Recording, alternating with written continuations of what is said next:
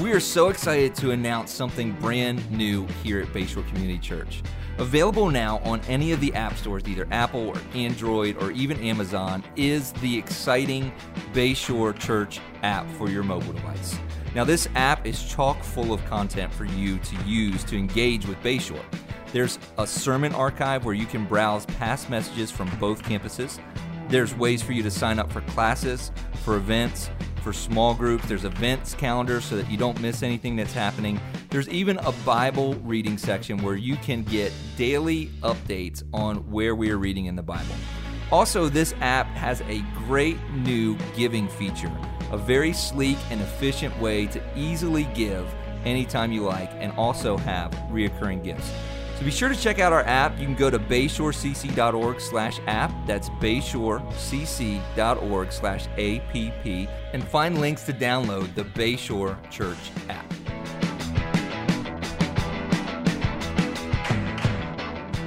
Well, good morning, everybody. Good to see you.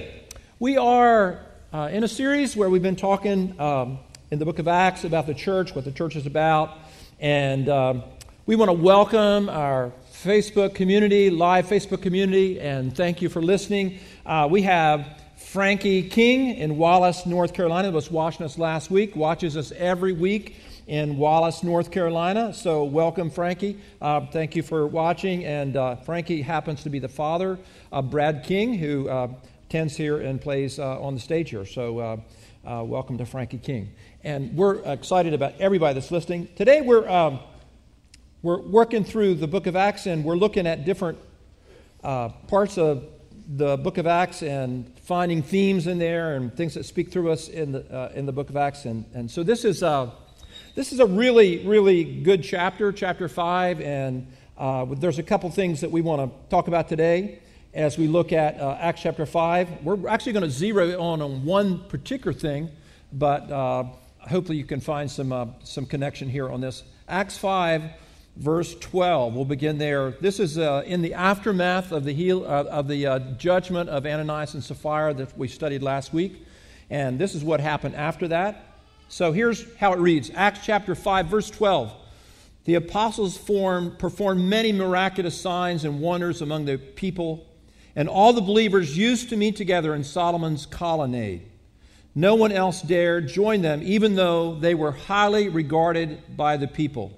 Nevertheless, more and more men and women believed in the Lord and were added to their number. As a result, people brought back the sick into the streets and laid them on beds and mats, so that at least Peter's shadow might fall on some of them as the passersby, as he passed by. Crowds gathered also from the towns around Jerusalem, bringing their sick and those tormented by evil spirits, and all of them were healed. Then the high priest and all the associates, his associates, who were members of the party of the Sadducees, were filled with jealousy. They arrested the apostles and put them in public jail. But during the night, an angel of the Lord opened the doors on the jail and brought them out.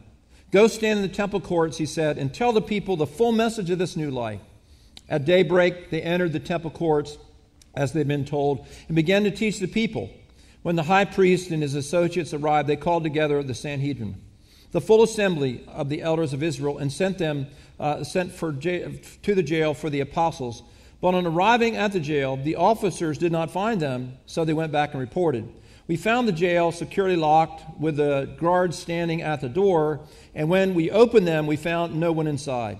On hearing the report, the captain of the temple guard and the chief priests were puzzled, wondering what would come of this. Then someone came and said, Look, the men you put in jail are standing in the temple courts teaching the people. At that, the captain went with his officers and brought the apostles. They did not use force because they feared that the people would stone them. Having brought the apostles, they made them appear before the Sanhedrin to be questioned by the high priest. We gave you strict orders not to teach in the name, he said. You have filled, yet you filled Jerusalem with this teaching and are determined to make us guilty of this man's blood. Peter and all the other apostles replied, We must obey God rather than men. The God of our fathers raised Jesus from the dead whom you killed by hanging him on a tree. God exalted him to the right hand, his own right hand, as a prince and savior, that he might give repentance and forgiveness of sins to Israel. We are witnesses of these things, and so the Holy Spirit, whom God has given us, those who obey him. When they heard this, they were furious and wanted to put them to death. Now, this is really, really interesting story. Now, here's the significance of this story uh, in the book of Acts. This is, this is, from this point on in the book of Acts, we begin to see the persecution of the apostles and the followers of Jesus. It intensifies at this point. Uh, chapter 4, they're persecuted a little bit, they're called before the Sanhedrin, but now things really ratchet up. And this is the first time, we'll read uh, later in the chapter, this is the first time the apostles are literally uh, scourged or whipped for their faith. They're physically abused for following Jesus. So there's some irony in the story. There's some funniness in the story. If you look at the story closely, uh, the story is about tension between the apostles and the Sadducees who ruled the Sanhedrin. Sanhedrin was like the Congress, basically. They were the governing body of Israel under the Roman, uh, Roman umbrella. And the Romans let the, these Jewish people kind of uh, in the Sanhedrin rule, rule uh, local affairs but they were predominantly uh, influenced or led by a group called the Sadducees. Sadducees didn't, uh, didn't believe in life after death. Uh, they believed that when a person's body died, their soul died as well. Uh, the Sadducees didn't believe in, in spirits or angels. So, what's fun, kind of funny about this story is God uses an angel to deliver the apostles uh, from jail. They're in prison, and, uh, and this angel comes and delivers them. It's kind of a cool thing that happens, and, and, and, and the angel does it covertly so they don't really see what's happening. So the guards are actually guarding an empty cell, and when they are called in the morning to get the apostles out, there's nobody in there. So it's a little bit of funny funniness there when you think about it that they didn't believe in angels, but angels brought them out and they were delivered. So that's kind of interesting. But what's interesting about the first you know, uh, ratcheted up persecution of, of the apostles, and this is the persecution of all the apostles, just not Peter and John and James. These are all the apostles, all 12 of them. The reason that they're persecuted is, is for petty reasons. For petty reasons. It's not because of doctrine or theology, something they believed. Uh, it, it wasn't even because of Jesus. They were persecuted because of jealousy that there was incredible jealousy between uh, the, the Sanhedrin toward the apostles. The apostles are like the Beatles coming to America. They, have, they are incredibly popular at this point. Um, they're healing people. They got a new message. Momentum is with the church. Momentum's with the apostles. And this, the Sadducees, who ruled the Sanhedrin, have, have enjoyed all of the attention They've kind of like been in the driver's seat. They had full control of all the local things that are happening, and everybody re- respects them. Maybe they don't totally respect them, but they, they honor them because they have control. All of a sudden, that's changed, and they've lost control. The spotlight has gone off of the Sadducees and the Sanhedrin to the apostles. Do you know that the, uh, the spotlight can be addicting? When you are in the spotlight constantly, it can be addicting. So, this is what's happened here. The, the Sanhedrin, uh, they don't like it that the apostles are getting all this attention, and so they're jealous. And the Bible says in verse 17 that they were filled with jealousy. Filled with jealousy. They weren't just jealous, they were filled with jealousy. The word filled in the Greek is the word pletho. Uh, it's the same word to say if you had a room that was filled with people and you couldn't get another person in, they're completely packed. Or, listen to this, it's the same word used when Jesus was on the cross and he was thirsty and they took a sponge and they soaked it in vinegar and put it on a stick and gave it to Jesus. It's the same word. They were soaked with jealousy. They were filled with jealous, jealousy. Now, there's a difference between jealousy and envy. I, am reading this book. I actually had read the book a while back, and I started reading it a little bit this week when I realized that the main theme in this story is jealousy. Uh, there's a book by a guy named R.T. Kendall who wrote a book called Jealousy, the Sin Nobody Talks About. It's a really, really good book. Nobody reads the book because who wants to read about jealousy? I'm, I'm, sure it's not hardly ever read, but it's a great book. He says there's a difference between envy and jealousy. He said envy is like if somebody has a nice house uh, you know, the Bible talks about in, in uh, the Ten Commandments, the last commandment is, Thou shalt not covet. Uh, and, and he says coveting and being envious of people is pretty common. We've all envied somebody, you know. Now that I've got my new Tacoma pickup truck, I, I sense people lusting at my truck at the intersection. I'm kind of enjoying it, actually, you know. Never happened with a Honda Civic, but they are lusting at that truck.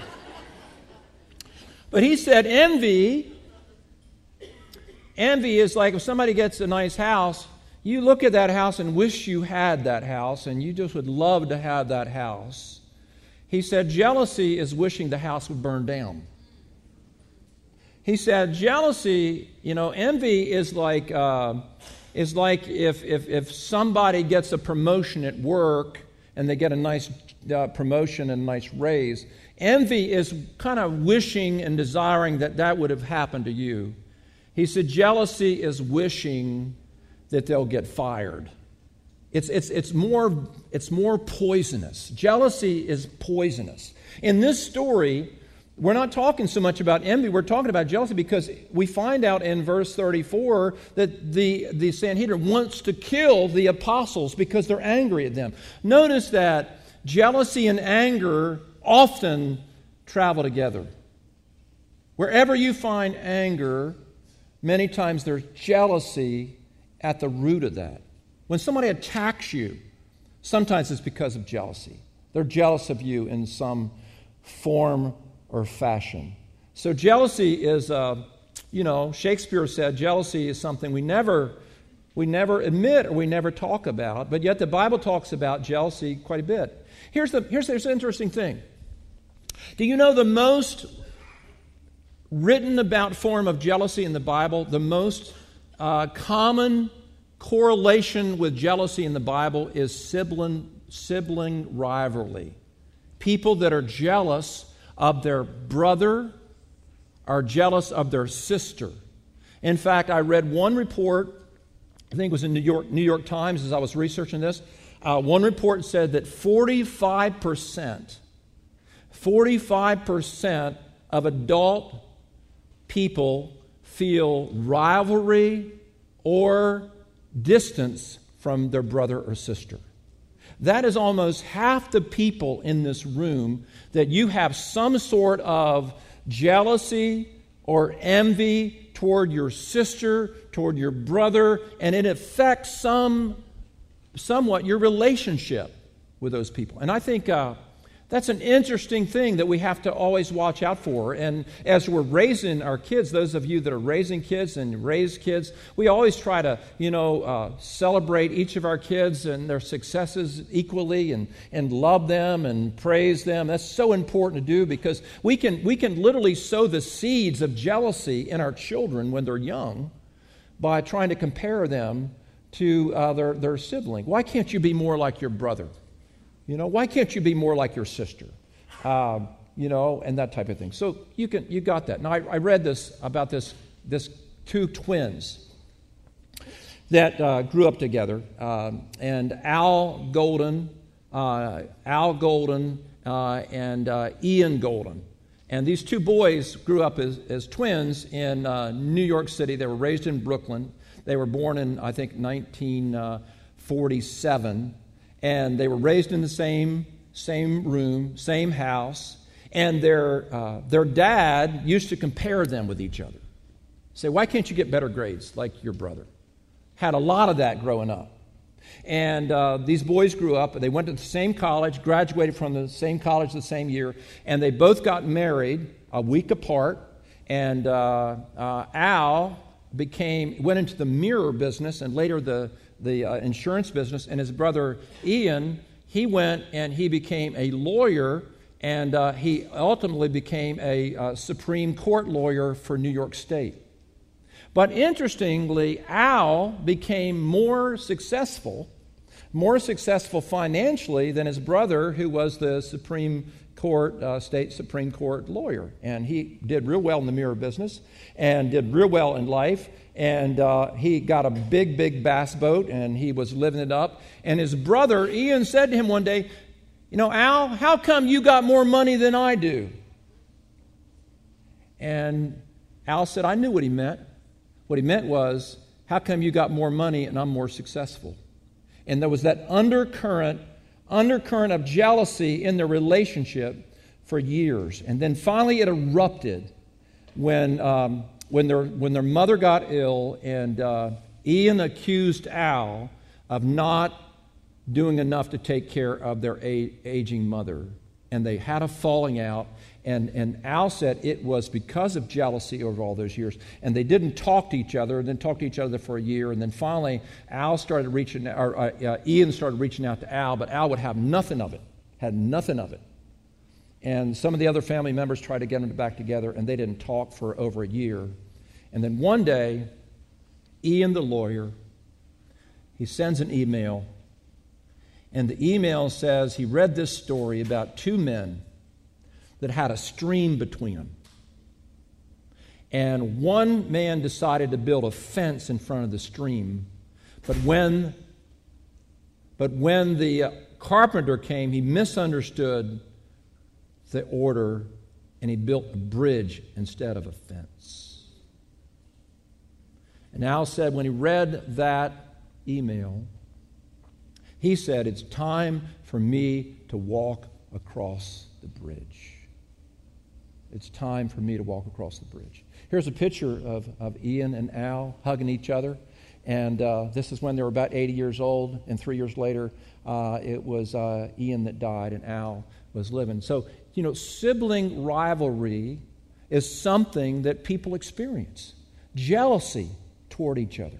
And you can take all of your energy in life and you can be thinking about why, why is my brother more successful? Or why is my sister more successful? Or, or why do my parents love my sister or love my brother more than me? And that, that type of thought process goes on in people all the time. And uh, it's accelerated in people's minds, and they, they deal with that. But you know what we need to remember? The Bible says in the book of Psalms, though my father and mother forsake me, the Lord will receive me. The Lord is our ultimate sense of security in life. It's not what people think about us. It's not what we have. It's not what we've achieved. It's because we belong to Jesus and He's our Lord, and our identity has to always be wrapped up in Him. Can you say big amen?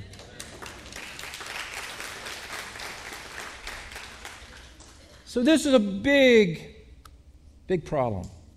So, in, the, in this story, we have this this pattern of jealousy. We have this, uh, we have this anger. We have this frustration. We have this, uh, we have this, uh, we have this, uh, you know, incessant, uh, you know, tension between the Sanhedrin and the apostles, and basically they're struggling because the spotlight has shifted from them, and the spotlight is now on the apostles, and they are starving without the spotlight, and they're angry because the spotlight's not on them, and they're frustrated, and they're, and they're dealing with all this anger because wherever you find jealousy, you always find anger.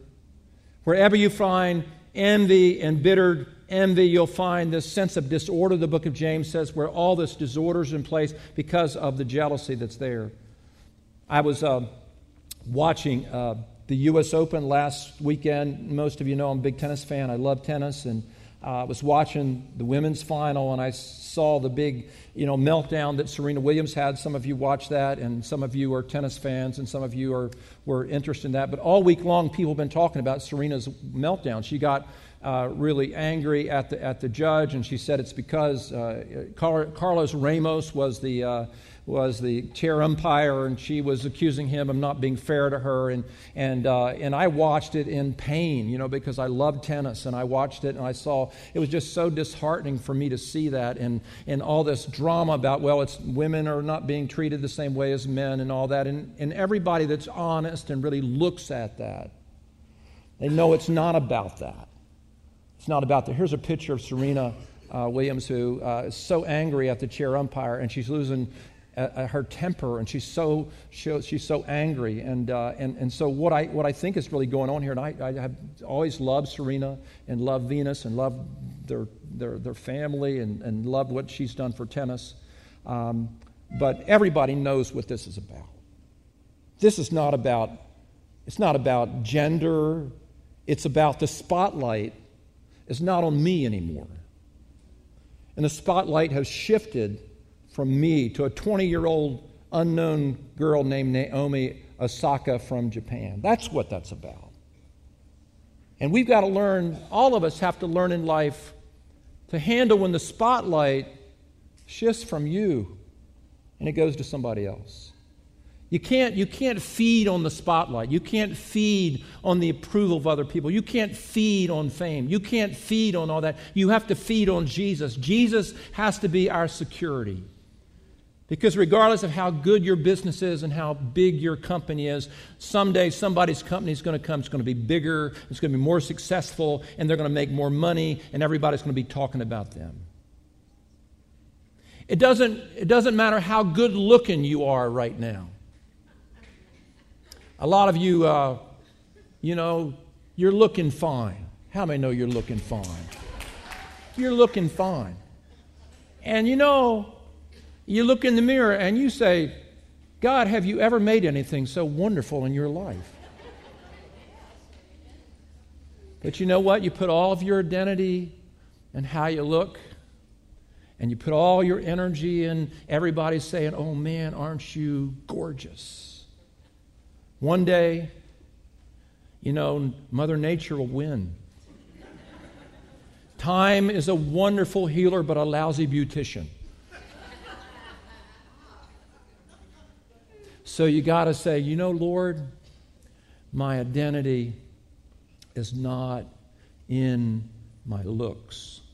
My identity is not in, uh, in my achievements you know, you need to achieve, you need to feel good, you need to work hard, but your identity has to be deeper than that. Your identity has to be in Jesus. And, and regardless if, if you can't ever work again or you can't produce the way you used to, whatever it is that you can't seem to pull the spotlight in your direction anymore, you have to say, My identity is in Jesus. And because Jesus loves me, and because Jesus gave his life for me, and because Jesus made me specifically for a mission that he has for me, that my life is always meaningful. Can you say big? Amen. amen. Say this with me my security comes not from how I look, not how much money I have, not because the spotlight's on me. My security comes from my relationship with Jesus. Very important thing to know. Very important thing to know.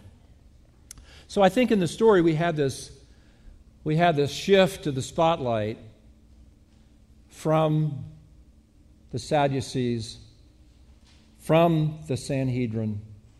And all of a sudden, you have to realize that, that the spotlight has shifted. And the anger and the frustration and the angst that they have toward the apostles, ironically, isn't about Jesus. It isn't about theology. It's about that they're no longer in control and they no longer can rule the roost. And we've got to learn to be able to do away with that hunger and lust for the spotlight. And that's important, important principle for every human being to learn and for us to, to walk through. So part of, part of how we do that is we need to recognize, first of all, that uh, that when, when, when we see somebody else applauding uh, other people and we see the successes of other people, part of being mature as we grow in maturity uh, is learning to be able to celebrate the successes of other people. Here's what it says. In fact, God teaches us that. He teaches us as we grow in our faith that we have to learn how to celebrate the successes of other people. It says, it says in uh, the book of Romans to mourn with those that mourn and to rejoice with those that rejoice. Now, here's the interesting thing about that it's easier to mourn with people than it is to rejoice with them.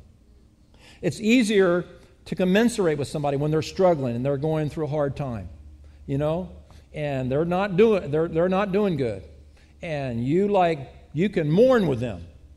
Uh, it's like uh, it's it's like you know people that are a group of people that love each other, the good friends. They're all trying to lose weight, and they're all buddies and they're trying to lose weight and nobody's losing weight and they're trying they're going to weight watchers and they can't lose weight so you know they go to dairy queen and talk about it and they try to figure out and everything's good everybody's suffering together but you let one person start losing weight and start doing good and it's hard to say Joan, you lost 20 pounds this week. That's awesome. And I lost three ounces. That's amazing. That's hard to do. But what does it say? Mourn with those that mourn. Say it with me. Mourn with those that mourn. And rejoice with those that rejoice. Here's what. Here's I, Mark Rutland, who was he was the president of Southeastern University uh, where the white girls are going. Um, uh, and he was the president, and it was then the president of Oral uh, Roberts University. Great guy. I met him and really love this guy. Great, great leader. He says this. He said, he said, God does things differently than we do things. He said, if, if a mother has three kids and she goes to the grocery store and she buys a candy bar, she comes home and she takes a knife and she cuts that candy bar into three pieces. And she gives each of those kids a piece of the candy bar and they eat the candy bar. He said God doesn't do that. God goes to the grocery store, has three kids. He brings one candy bar home and he gives one kid the whole candy bar and tells that kid to eat the candy bar, and he tells the other two kids to clap while that kid is eating the candy bar. That's rejoicing with those that rejoice. So, part of our assignment this week as we go through, you know, growing in Jesus and serving Jesus and loving Jesus, part of the thing that we need to do, learn to do is as we see each other, God blessing each other, and God prospering each other, to learn to not see that as a threat, but to see that as part of God's plan and say, God, we, I thank you that you're blessing my brother. I thank you that you're blessing my friend. I rejoice with them. In fact, I'm going to call them and give them a high five. Man, you are doing so good. I am just so glad to hear how you're doing. It's, it's really easier to call them when they're having a hard time and say, Man, I hear you're having a hard time and, and all that. That's easy. Anybody can do that. But R.T. R.T. Kendall says it takes extra grace to celebrate with another person. Here's what R.T. Kendall says. Uh, and uh, before I close here, I've just got one more point here to make. Um, R.T. Kendall says this Indeed, minimal grace is required to weep with those who weep but rejoicing with those who rejoice takes considerable grace, inner security, and stature. He says this listen to this. He says, A true friend is not necessarily someone that will weep with you, but one who will rejoice with you when you have calls for rejoicing. So the Sadducees and the Sanhedrin. When the spotlight went off of them, they couldn't celebrate the successes of the apostles. And the incredible principle there that we need to learn. Here's what, here's what I, I think is important. It's important that when, uh, I, in fact, our success and our prosperity is linked to our ability.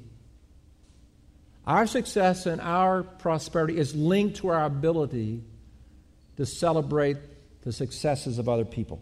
Let me read you a little thing. How many remember? Do you remember Linda Ronstadt? Linda Ronstadt. Remember her? She was a singer. I think we have a picture of Linda Ronstadt somewhere. There she is. And uh, she was a singer, pop singer in the 70s, and she sings country music as well. And um, how many, I know you all listen to Christian music all the time, but how many know who she is? You know who she is? Okay, that's great. And uh, she wrote some, some good songs and all that, and she still sings. But uh, the first time she heard Emmy, Emmy, Emmylou Harris sing. Uh, she was really shocked by how good she was. And here's what she said My first reaction uh, to it when I heard her sing, when I heard uh, Emmy sing, my first reaction to it was slightly conflicted. First, I loved her singing wildly. Second, in my opinion, she was doing what I was trying to do, only a whole lot better. Then came a split second decision that I made that affected the way I listened to and enjoyed music for the rest of my life. I thought that if I allowed myself to become envious of Emmy, it would be painful to listen to her, and I would deny myself the pleasure of it.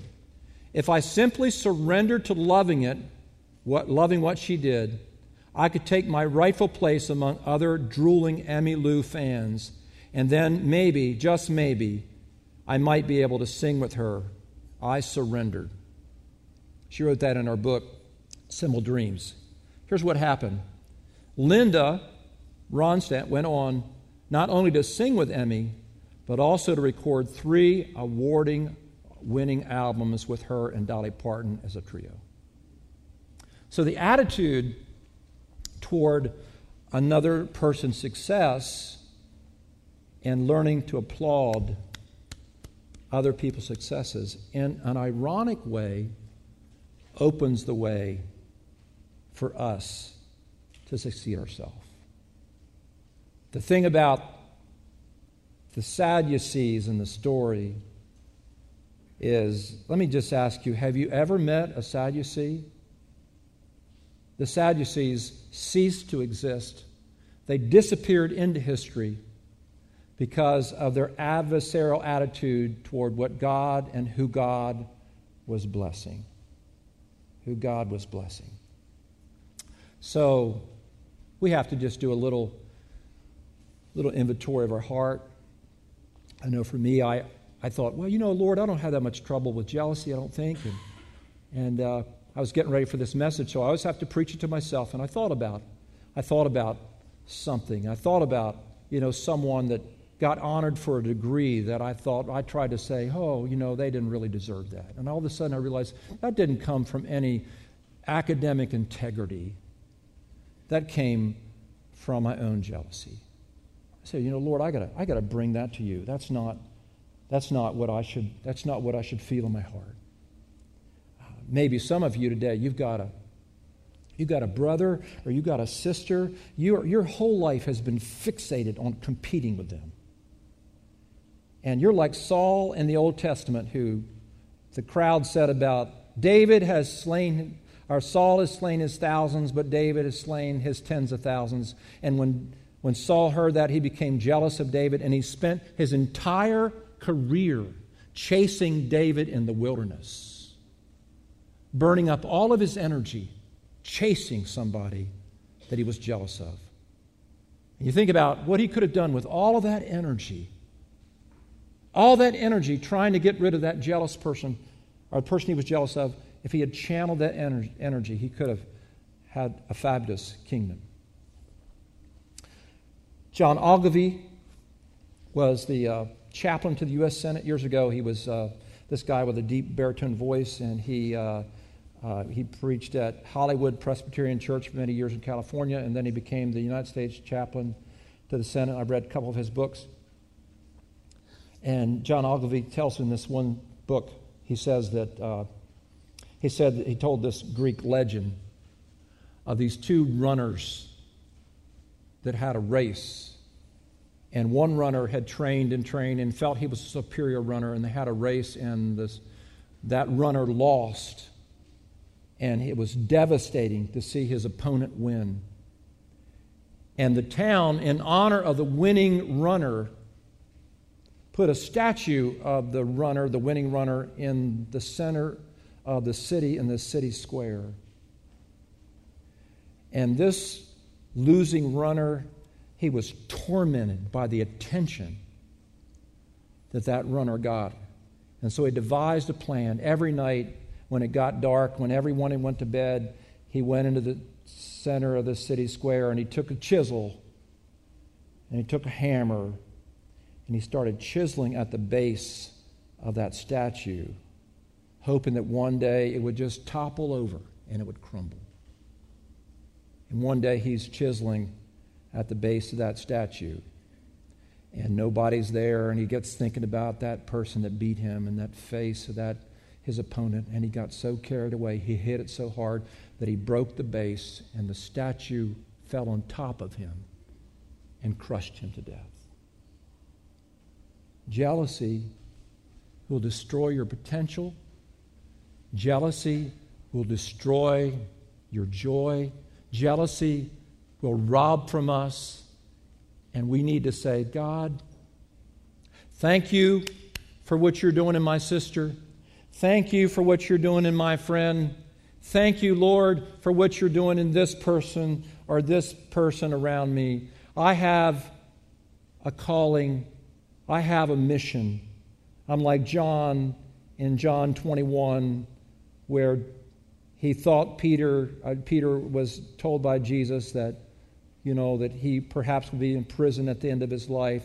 And he looked at John. He said, What about John? What about John? And Jesus said, Don't worry about John. Follow me. Follow me and do what I've called you in life. Don't worry about your brother's success. Don't worry about your sister's success. Don't be worried about your friend's success. Don't worry about that. What is that to you? Is what Jesus said to John. What is, or to Peter. What is that to you? You follow me. You follow me. Would you lift your hands to the Lord this morning? And would you say, Lord, I don't need to be jealous of anybody. I don't need to be filled with insecurity. I don't need to be constantly competing in my mind and my emotions with somebody. I don't need that stress. I don't need that diversion in my life. I need to focus on your calling on me. So, God, as we come this Sunday, Lord, and we, we come to this special moment in our life, we thank you for who we are. We thank you for our calling. We thank you for our vocation. We thank you for our talents. And Lord, we celebrate the talents of other people. We pray that you'll fill us with your spirit and help us to walk in your strength and your power. In Jesus' name. And everybody said, Amen and amen and amen. Amen. If you love the Lord, say big amen. Amen. amen. God bless you guys. Let's give the Lord a praise offering this morning.